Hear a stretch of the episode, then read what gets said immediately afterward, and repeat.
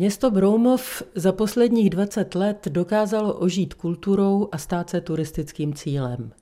Mimo sezónu, kdy kulturní Broumov se zavře do zdí kláštera a nevychází, ale vystupuje do popředí Broumov průmyslový. Továrna Weba tvoří architekturou svých budov opozici k baroknímu klášternímu monumentu, obzvlášť na starých vedutách. Podél řeky Stěnavy až do Olivětína je celá ulice lemovaná jejími zaměstnaneckými domy z první republiky. Z klášterní terasy je dobře vidět sídliště z 30. let zvané Polákovy domy a i v okolních vsích, třeba v Martinkovicích, jsou vedle okázalých statků skromné dělnické domky. Továrna Weba byla založena už roku 1856 Benediktem Šrolem, kterého zachytil Alois Jirásek ve svých vzpomínkách takto. A ten zakladatel Šrol Benedikt byl prostý tkadlec, který zpočátku vozil plátna na trakaři.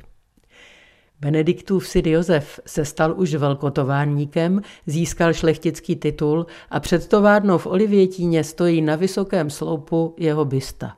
Její kopie byla pořízena a instalována v altánu v Broumovském městském parku, který nese Šrolovo jméno. V tradici podnikatelů 19. století i továrník Šrol byl zvelebovatelem města, známým svým dobrým vztahem k zaměstnancům. Naproti městskému úřadu je na domě poutač a na něm stojí Weba obléká Afriku. Obléká ji speciální technikou tkaným brokátem s originálními vzory a jde o Afriku západní, frankofonní. Je to zajímavý, i když ne úplně stabilní trh pro výrobky s vloženou tradiční dovedností a vysokou přidanou hodnotou. Textilní továrna, která přežila vpád levného textilu na globální trhy, je pro město Terno vysoká deviza a důležitý zaměstnavatel. Práce ústavu ovšem vyžaduje speciální kvalifikaci, kterou si musí Weba zajišťovat sama. Dělnické domy textilní impérium sice potvrzují, ale jen historicky.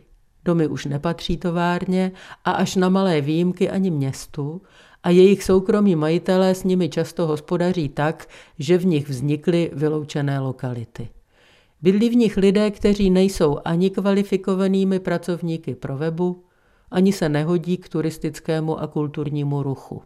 Odvrácená strana života v Broumově pro sebe hledá řešení. Průmyslové a sociální dějiny se s dějinami kláštera od 19. století příliš neprotínaly. Jeden moment jsem ale objevila.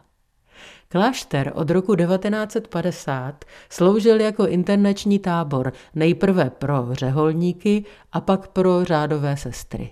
Když v 50. letech skoro čtvrtina dosídleného obyvatelstva z Broumova zase odešla za lépe placenou a společensky preferovanou prací v těžkém průmyslu, nastal v textilní továrně nedostatek pracovních sil.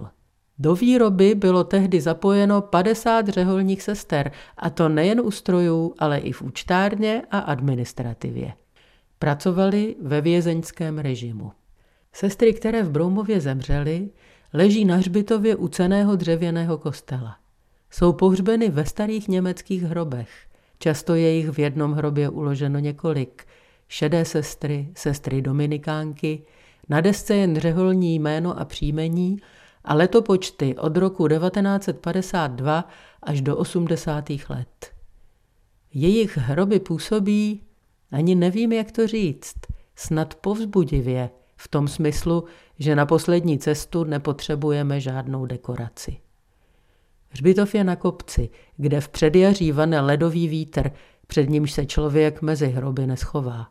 A tak ho napadne, že tehdy v 50. letech se možná v dílně u žakárských stavů nebo v kanceláři továrny sestry alespoň ohřály, než je po šichtě do studených cel kláštera odvezli vězeňským nákladákem.